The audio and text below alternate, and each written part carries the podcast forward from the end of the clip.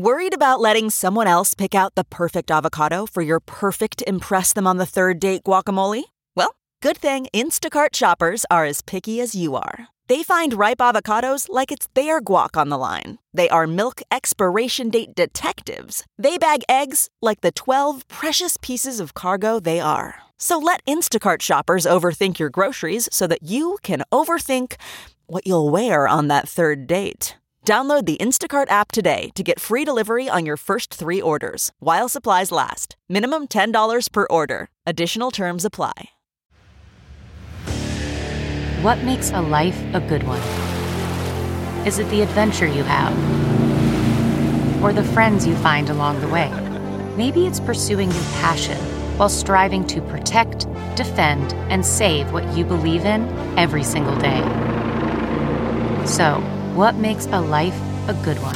In the Coast Guard, we think it's all of the above and more, but you'll have to find out for yourself. Visit gocoastguard.com to learn more. Hey, this is Debbie Gibson, and I can't wait for you to hear my incredible conversation with Ken Levine on Hollywood and Levine.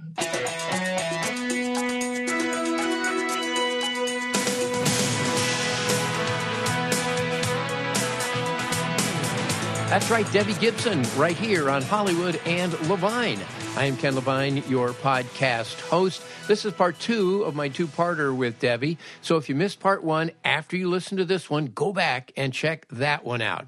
Debbie Gibson, as you know, huge pop star in the late 80s. She was the youngest female artist to write, produce, and perform a Billboard Hot 100 number one single, which was Foolish Beat. She was also named the Songwriter of the Year in 1989. But she's done other things, and we're going to talk a lot about those other things things here in this episode. She starred on Broadway. She was in a number of reality shows, including Celebrity Apprentice. Uh, she also has done movies but they're not the kind of mainstream movies that you're used. No, they're not those kind of movies. They're just very weird, fun Sharknado type pictures. Anyway, a lot to talk about with Debbie Gibson this week on Hollywood and Levine.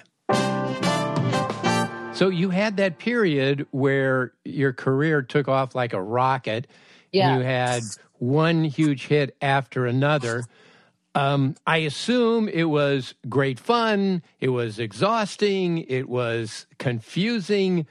Did you feel a lot of pressure to just keep it going, either from the record company or just from yourself to just keep it going? Yeah, I mean, there's two things that, well, first of all, you were allowed back then to take an actual break and then hibernate and record and then come back. Whereas now it's almost more like you have to, like if you're missing from social media for a week, people are like, "Are you okay?"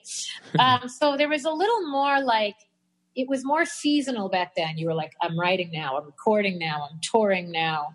So even though there was like this feeling of keeping it going, that part wasn't so bad. I think what you said though is true. Like I it was confused. The thing of the thing that was confusing is I thought I was supposed to act like I psychologically had it all under control and knew what was happening when in fact you're not wired as a teenager to know how to be running a business and to be to be so accountable is very unnatural at that age and again I was I an idiot at that age. I was just a complete idiot. And you know, like I, yeah, I mean, most people are figuring out what they want to do with their lives, and they're going to college. And, and I was just, I was.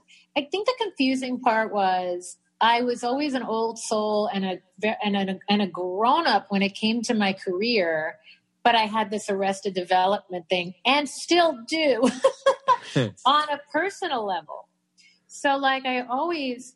Um, I mean, I literally looked at my dogs before and said out loud to them, okay, mommy's about to do some grown up things right now. Like I was like registering them for something on the anyway, I laughed, but like I still always feel like I don't know how to run my life, but I know how to run my career.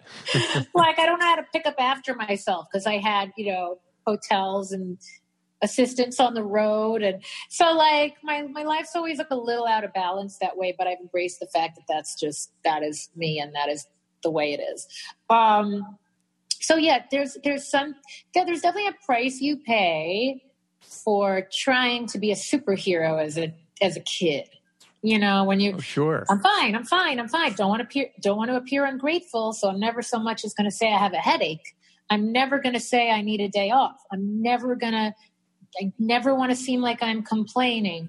And so, you know, that's that's a big torch to carry. You know, that's a big cross to bear. And so, and even now I say that and I in my uh, the, the, the voice in my head says, "Oh god, I hope anyone listening doesn't think I'm complaining." Again, I wouldn't trade it for anything, but it, it comes with a specific set of psychological issues that you realize later in life that you have to deal with. And now I feel super psychologically in tune, very self aware. I have no problem saying no. As you know, it took us a while to schedule this because I have learned the value of pace in my life. I would rather have a day where I'm bored than too many days in a row where I'm running to keep up because there's just too much of a price to pay for that. So you expanded and moved on to theater, which is yep. something you had always done. But you were on Broadway in Les Mis. You were on Broadway yeah. in Beauty and the Beast, and um, and this was a thing I read, and if it's true, it's like wow. Um, you did Grease in London, in the West End, and 800 people auditioned for the same part, and you got it. Wow. Yeah, I mean that sounds about right. They they had cast every role except Sandy uh-huh. And, you know, I think that show's been set up in such a way, obviously, because of Olivia Newton John. They wanted like that pop theater. I was the pop theater girl at that moment. I mean, so it was interesting because it was offered to me on Broadway, but on Broadway, Sandy, the and I eventually played Rizzo in the Broadway national touring company that the Weisslers did, and I loved it. But Rizzo was really the featured role in the U.S and Sandy was the featured role in the UK. And because Robert Stigwood was, was producing the UK version and he produced the original movie, they used all the film music, um, which I, which was important to me playing Sandy. I was like, I can't play Sandy and not sing "Hopelessly Devoted to You." So yeah, so it was incredible. I did 17 musicals in 17 years. Wow! Um, between regional, West End, national tours, I did several national tours the Joseph tour with with the Osmonds and Patrick Cassidy was nine months on the road. Uh, I did Cinderella with Eartha Kitt, which was like six months on the road. I did the Grease National Tour for six months. I did. I mean, I could go on Funny Girl, and so I was just. I was like addicted to checking off every role that was on my Broadway wish list at that point. That's how I first met you when you did Company at UCLA. Yes. Oh yeah. Oh my gosh. Another hundred people just got off of the train and came up through the ground wall. Another hundred people just got up. Oh my gosh. Some fan asked me to sing that recently, and I was like, was I swimming 30 laps a day to have the lung power to do that song? Because, and it is, it's like when you do theater. So I have some friends, like, you know, I did Grease with Sutton Foster, and we're not like close right now, but I consider her, uh, you know, a, a peer because we toured together. And uh, Marc Kudisch, who's a big Broadway star. These are people who've like maintained their Broadway chops year after year after year after year. And I'm always like, that is, it's like being an Olympic athlete for your entire life. Yeah. And eight shows in no, a week. Yeah. I have no problem admitting like that is actually not my level of stamina right now like I have to do, I have to hit it and quit it. I need downtime or times where even like, so I did the mixtape tour last year with New Kids, Tiffany, Salt-N-Pepa, and Naughty by Nature. And even though that was 56 um, dates in, in, and it was only 10 weeks, it was like really grueling. But when you're singing your own pop music and there's like a built in mania to the crowd and the microphone's this close to your face and there's songs that you wrote so you could change a note you could go sing with me you could there's a freedom to that that's not it's not nerve-wracking at all it's way less nerve wracking than standing on a Broadway stage. And then I have friends in the pop world that have never done Broadway, and they're like, "Oh yeah, Broadway, you're singing like seven. You're not, it's not all you singing for two hours, and it's not a no. You have a tiny microphone under your wig.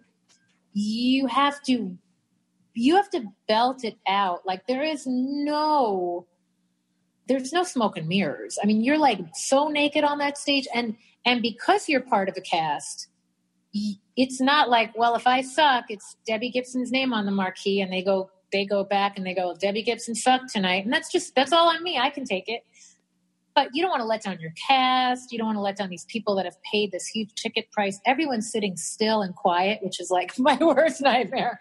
I'm an adrenaline girl. So like the first night I did on my own in Les Mis and I'm like on my own. And it's these people, people are in tuxedos and they're dead quiet.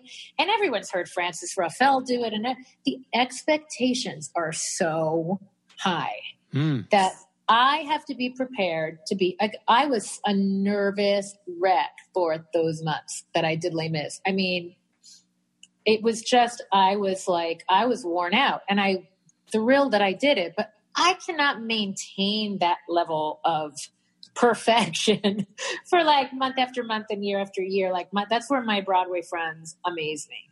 Yeah, and well, you did Funny Girl, mm-hmm. and of course the comparison to Streisand that that too is you know yeah. a big undertaking. Well, and I had sung for Jule Styne before he passed, and he gave his wife the okay to cast me, which is like mind blowing. And the thing is, on a good day at that time, I was like 25, 26 years old. On a good day, I could hit those notes, and on not a good day, I didn't hit those notes. So when I auditioned, the adrenaline of it was like, don't rain on my parade. I mean, I was belting to the high heavens. And then I was like, I get the role. And I was like, oh my God, now I have to learn how to do this eight times a week and on the road. That's a whole other thing because uh, now you're not in your own apartment. You're not in your own environment. You're like in a different hotel room trying to figure out, you know, and your sleep is off and you're, you know, it's all these elements. I've, I've never done well with all of those elements on the road. And so I was like, shoot. So I was like, I need a I need a different voice teacher. So I had studied with the same voice teacher since I was a teenager who I loved. But I wanted to layer on top of what she taught me. So I went to Broadway shows and I was like, who has the best voices on Broadway? And they all came back to one teacher who was Joan Lader.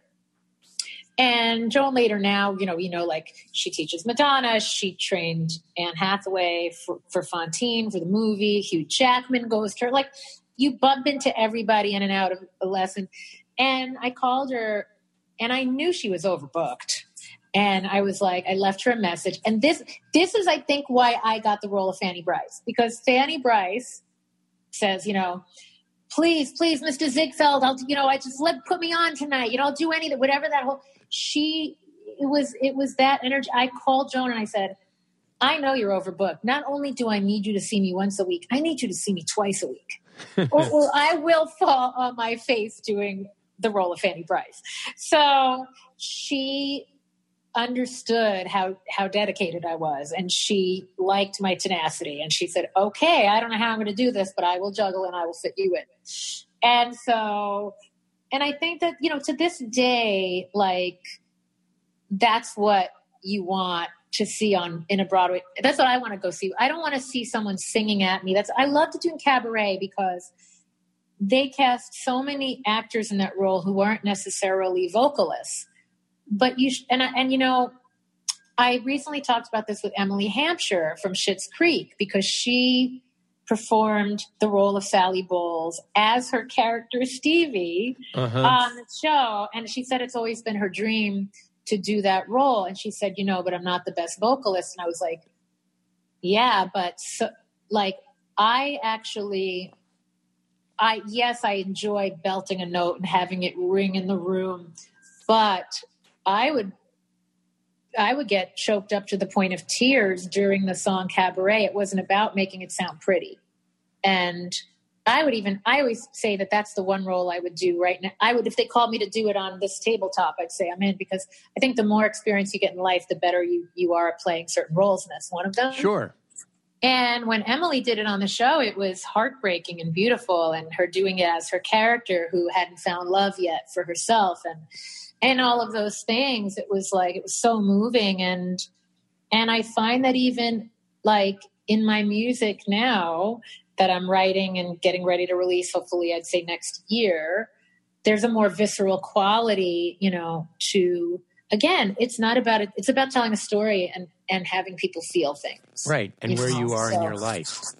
Absolutely. So, and that's what doing all that theater has now taught me. And again, I go back to like maybe Jule Styne and his wife saw something in me that was I am a modern day Fanny Brice. I am going to talk the director into giving me an extra. I, I talked to the producer of Atlantic Records 40th anniversary at Madison Square Garden for HBO. I talked him into giving me another song at the sound check because I said, listen, I'm performing between Led Zeppelin and The Who.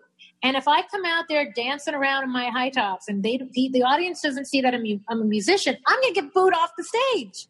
And he was like, okay, all right, all right, I'll give you. And so you know what that means. Like to get four minutes on a national TV show in front of millions of people, but like mm-hmm. I and then I would have it go and have an anxiety attack in my dressing room, but I'd have the balls enough in the moment to ask for what I wanted. So again, that was where I resonated with that character, Fanny Brice, you know, and Sally Bowles. It's like playing an insecure showbiz woman as a showbiz woman is a great exploration of of oneself. So I just loved, you know, I'm a very lucky girl to have done to have had the theater experiences I have had.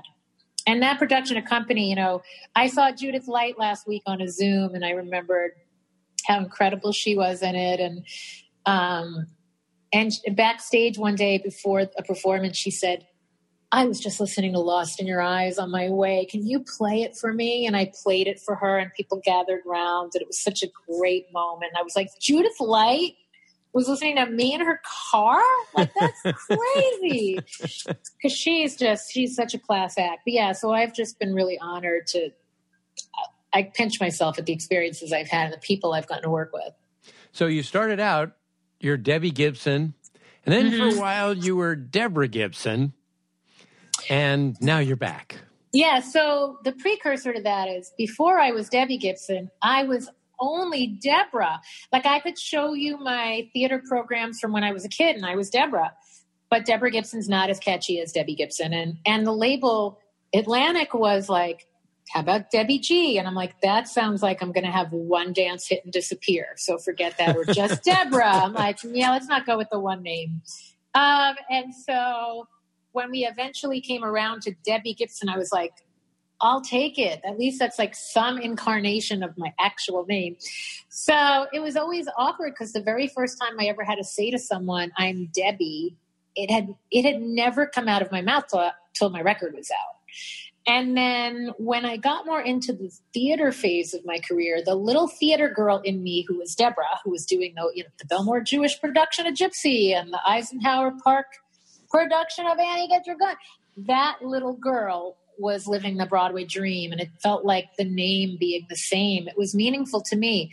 I, I was kind of aware that it was confusing to the public, but I didn't care because personally, that just represented that chapter for me. And even like, you know, I did the, my album that was simply called Deborah, and my diehard fans always knew I preferred Deborah. They always noticed on my early my earlier records the writing credit said Deborah and the artist credit said Debbie. And so it kind of became a personal thing. And then all of a sudden I was like, now Debbie feels like it could be a new chapter to me and can be an homage to that extremely successful pop chapter and I'm ready for that again. And now it feels like a sexy name and not a cutesy name. And so I have had a whole new relationship with the name. And I, in certain circumstances, I introduce myself as Deb and others Deborah and others Debbie. But I actually do use the Debbie now. Like even newer friends call me Debbie and that's fine. And I'm like, okay. The name kind of, you know, names belong to us, but they also kind of belong to other the like belong to the person that's saying it. So mm-hmm. I just now I'm like whatever. Now I just answer to "Hey you." It's all good. Yo Gibson, yeah, what's up? That's all right, I'm going to uh, talk about your acting career and yes. a couple of these uh, amazing titles that, that you were in. Mega Shark versus Giant Octopus, and then Mega Python versus Gatoroid. Yeah, so I was at the, you know, I was like in the in the shark movie world before the shark movies blew up. And so the funny thing is so my agent David Shapira, who I love, who's total old school guy, like mm-hmm. one of mm-hmm. the original kind of, you know, he still has his little corner office in Beverly Hills and he's been my agent for years. He knew that I wanted to do like I had done some independent films but he knew that you know he knew that I want you. You kind of like can't learn the film medium until you're actually doing it, in my opinion. And I and I always studied as well, but until you're on a set, you don't know what the, you don't know, right? So I was like, get. I was always like very much in denial that I had a name brand because I wanted to go hide and do stuff too and have it not be seen. so, so he calls me and he's like, so I have this little movie. They're not paying much. They would need you on set in like two weeks. It was like literally like really quick. And, you know, it's on the sci fi network and no one will ever see it. And you're going to play a scientist and you're going to be dri- riding a, driving a submarine. And I was like, oh my God, that sounds too ridiculously fun to pass up, right?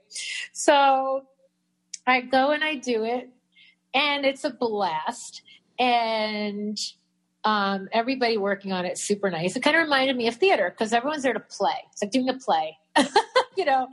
Um, and um, the trailer comes out, and in the blink of an eye, gets a half a million views because a shark jumps out of the ocean and eats the San Francisco the the the big it's the big bridge the uh, Golden Gate Bridge.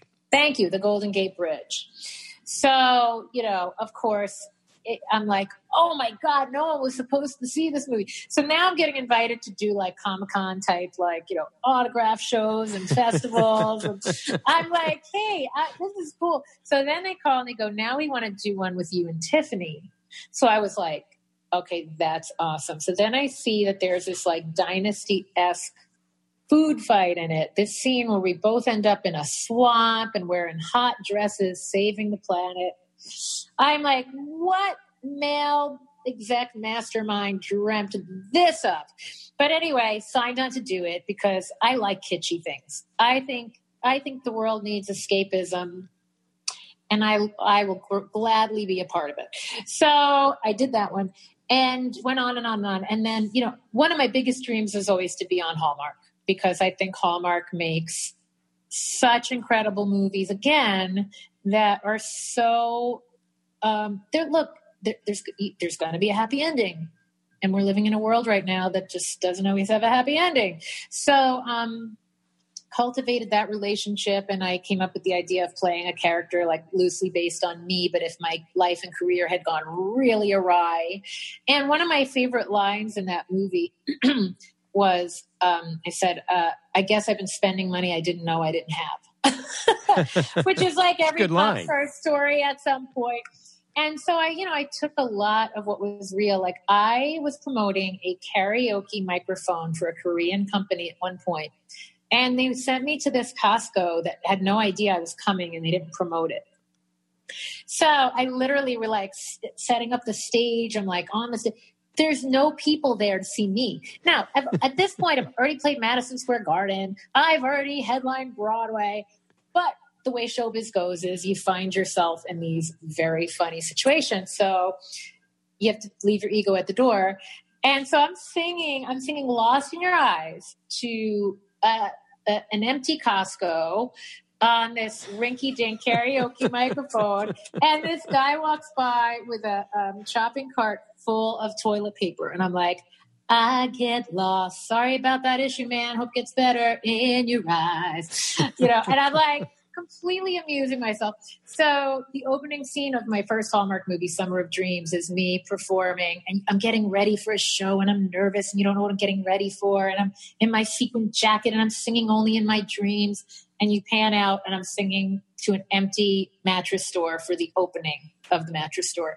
And so, anyway, so I had a lot of fun with that. Did a sequel with them, um, and um, wink, wink, can may or may not be able to say what I'm doing next. But I'm I'm working on some different movie projects with a couple of different in a couple of different places. And one of my favorite things, and you can relate to this because you're a creator. I just love, I love you know dreaming something up in my head and and seeing it to fruition. So it's a new part of my life where I get to exec produce, oversee music, appear as an actor, and combine all my passions. And that was super fun because I got to combine like my original hits with new music and kind of mm, you know a marriage of who I am and who I was and like uh, I'm very into being self-deprecating at the same time. So I just got to do a lot of wink wink to the to the audience and um and so that's a continuing part of my journey in the next couple of years. Ever go to a karaoke bar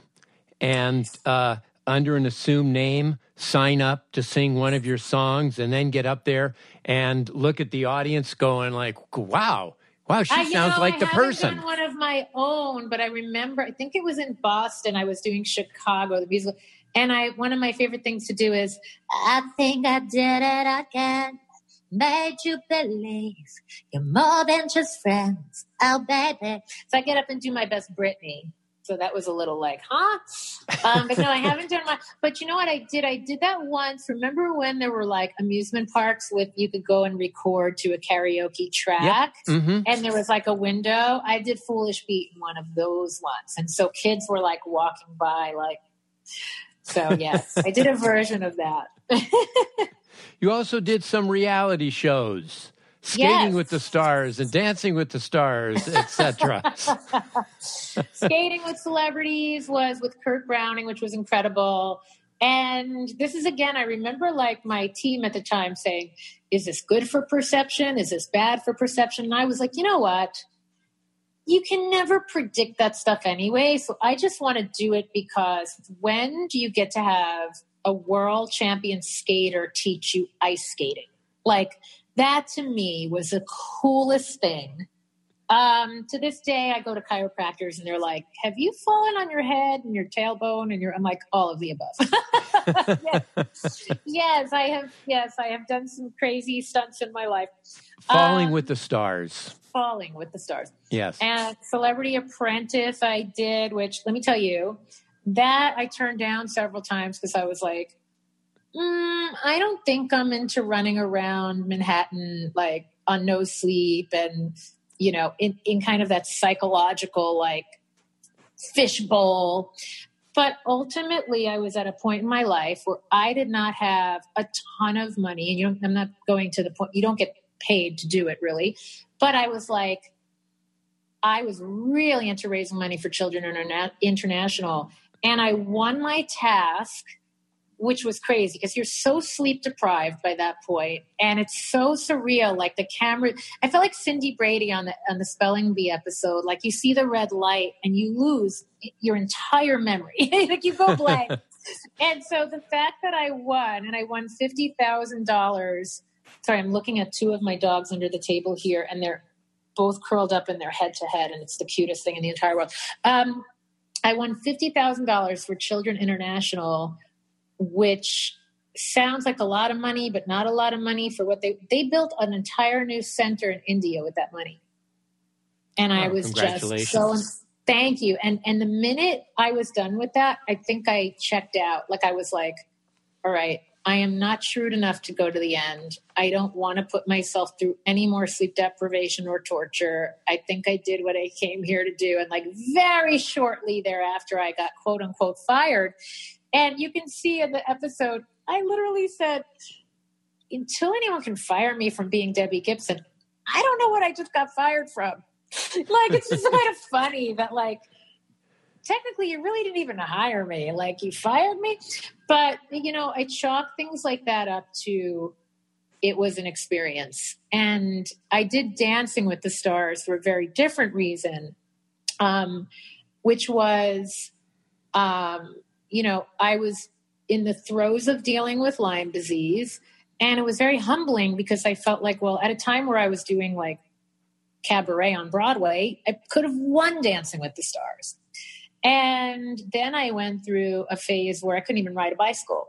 I went through a phase where I was in wheelchairs in airports with a baseball cap over my head, praying no one would see me because I didn't want anyone imprinting that. And I can say it now that that's done and that I'm through that. And today I did a workout in my house and I go, wow. And, you know, I used to take it for granted. I was working out every day, dancing every day. Now I do a workout and I feel good and I'm very proud um, I feel an extreme sense of accomplishment. And if anyone's out there listening who has been through any kind of chronic illness, they know what I mean. And I really felt like, well, this is another story I have to tell.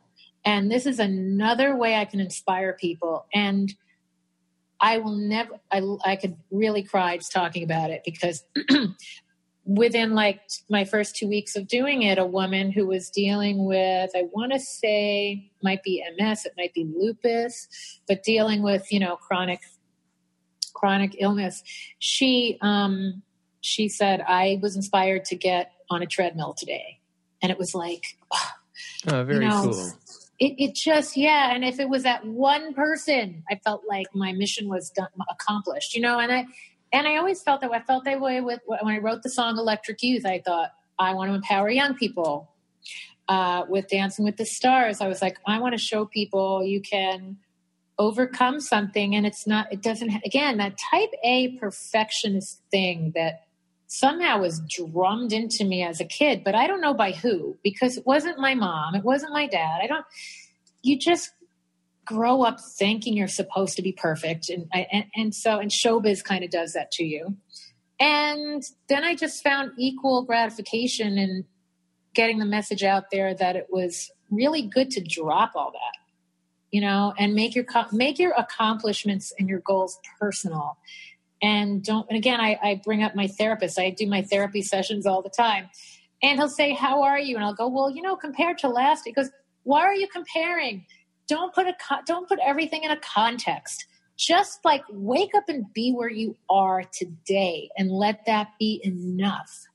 And it's such an incredibly valuable life lesson. That's right. That and we all have to learn and relearn every single day it seems.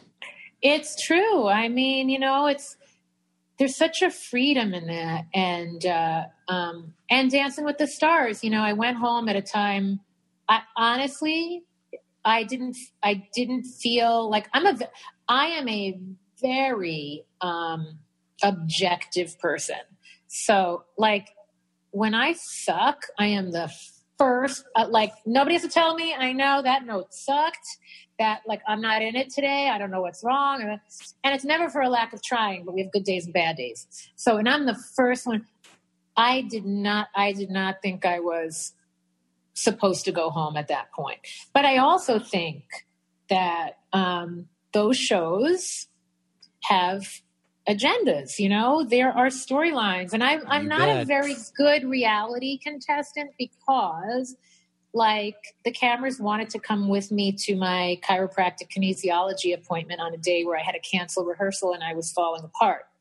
I knew it might be good for me in terms of lasting on the show another week or another week or another week. But I didn't think it was going to actually be good for me and my real life healing journey. And that's where I become very protective. That's why I've never done a cameras are following me around reality show. And I'd been offered them and I'd been pitching them and I'd been, but they always threw me too far off my center, even filming a pitch. I was like, I don't think life's meant to be lived on camera 24 7. I that's why I love theater. You're on that stage for three hours and then your life's your own. You know, you're mm-hmm. at that stage door, you're meeting people, you've done you've people are respectful, you've done what you've done on the stage, but then then you're, you know, you're doing your errands in the day and you're doing your yoga and you're with your dogs and so I'm actually just a very low key person 90% of the time. And then when it's time to turn it on, I turn it on. Well, and now you had a you've had a good year. Girls' Night I Out. did, despite top the five and Billboard dance charts. here in the UK. Yes. You're back. I mean, it was crazy. So starting last year, last spring, the mixtape tour, when Donnie well, when Donnie Wahlberg called me to be in the New Kids Boys in the Band video, and I got to play a hot teacher, which was super fun. Um, you know, off went the readers and off the clipboard and the bun, and uh, and then you know he invited me on tour, and um, and then I got invited to be a judge on a Nickelodeon TV show called America's Most Musical Family with Ciara and David Dobrik and Nick Lachey. That was incredible. And then I released my single Girls Night Out. And it, well, actually, I released it during the tour and it had floundered a bit in the pop form. And then my manager, Heather, said, you know, let's go back to your dance roots. And she gave me a list of some ideas of remixers, and we looked at DJ Tracy Young, who, after we got our hands on her, she won the. Um, she was the first ever female to win in the remix category for Madonna. Wow. And how cool that it's a song called Girls Night Out. I have an all female team. Tracy came on board, gave the song a super modern, cool spin. And I had already cut a video and paid all my own money for the video. I scrapped the first video, went for a new. It was like a real process of listening. Like, okay, I haven't released anything in a really long time, so I can't half ass it. Like, it can't be anything less than something, you know. And I love the pop version. The pop version's great. But the thing is, by the way, an 18 year old kid who I work with named Sean Thomas produced that version, produced the vocals on the hit version. 18? Um, I work with him all the time. He's actually 19 now. He was 18 at the time. Actually oh, well, he's 19. Okay, sure. 18. Wow. He's 19 now. He's amazing. Um, but yeah, so, but, but I knew that whatever I put out had to really represent my vibe now.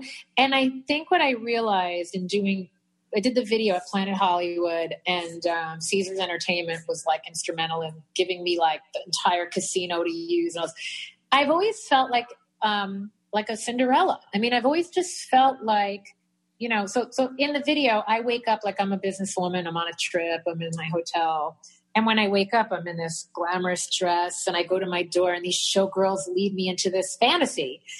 And that's how I feel like my life is all the time. I mean, I wake up and I look a certain way, and then you know, I don't know if you've ever seen me on on social media taking my trash out in high heels. I have days where I'm like, oh, should I do it today? And I'm like, you know what? I'm going to do it, and I transform myself from like, you know, I'm walking the dogs and cleaning the dishes and and and then I I enjoy the transformation. So um, and it's my way of again saying to people, especially to women, you can be vital and vibrant at any age, and you can transform yourself, and you can be this mom by day and go on a hot date with your man at night, and you have to make the choice to make those things happen. And uh, um, so that was kind of the tone of the song, and then just the idea that there are a lot of women who feel stuck in their lives, especially at a certain age. And when women get together and they bond with their tribe, with their girls, again, they can kind of reinvigorate each other, reinvigorate themselves. And because I didn't want it to be a man hater song, because I love men, uh, I find that when you. women do that, they can take that energy back to their man. And so now their man's like, honey, go out with the girls, because I know when you come back, you're going to feel great about you. And so it, it, all of my songs since the beginning of time, I always felt like had a dual, you know, like they disguise themselves as being a fun, cute, trite anthem. However, if you listen to the verse lyrics and you dig a little deeper, there's usually some message that's very much from my soul and it's a little more profound than maybe your average, you know, trite song. So, um, and those are the types of songs I like to listen to too. There's a lot when people say, "Oh, there's no great music out these days." I'm like, "But there is." You know, you even take a young artist like Alec Benjamin, and he has a song like "If We Got Each Other," and da, da, da. it's like talking about a single mom and a journey of like you have to really listen to music to get what it is and and there's so many songs i hear that are so they're fun and you can dance to them, but they're actually super profound. Somebody's put a lot of thought into them. So I just love music for that reason. It, it's like nonstop messages get imparted, but subconscious, subliminally. well, this has really been fun. Thank you Thank so you, much. Ken. This is Thank you great. so much. Hollywood and Levine. And there you go. That's our interview with Debbie Gibson. And if you would like to get in touch with me to talk about this or anything else, my email address is hollywoodlevine at outlook.com, hollywoodlevine at outlook.com. Our thanks as always to Adam and Susie Meister, Butler, Howard Hoffman, John Wolford, Bruce, and Jason Miller. You can follow me on Twitter at Ken Levine. I'm also on Instagram, Hollywood and Levine. Tune in again next week. God knows who I'll have, but I'm sure it'll be interesting. Thanks so much for listening. Bye bye. Debbie, again, take us out. Hollywood and Levine. Look around. You can find cars like these on AutoTrader. New cars, used cars, electric cars, maybe even flying cars. Okay, no flying cars, but as soon as they get invented, they'll be on AutoTrader. Just you wait. AutoTrader.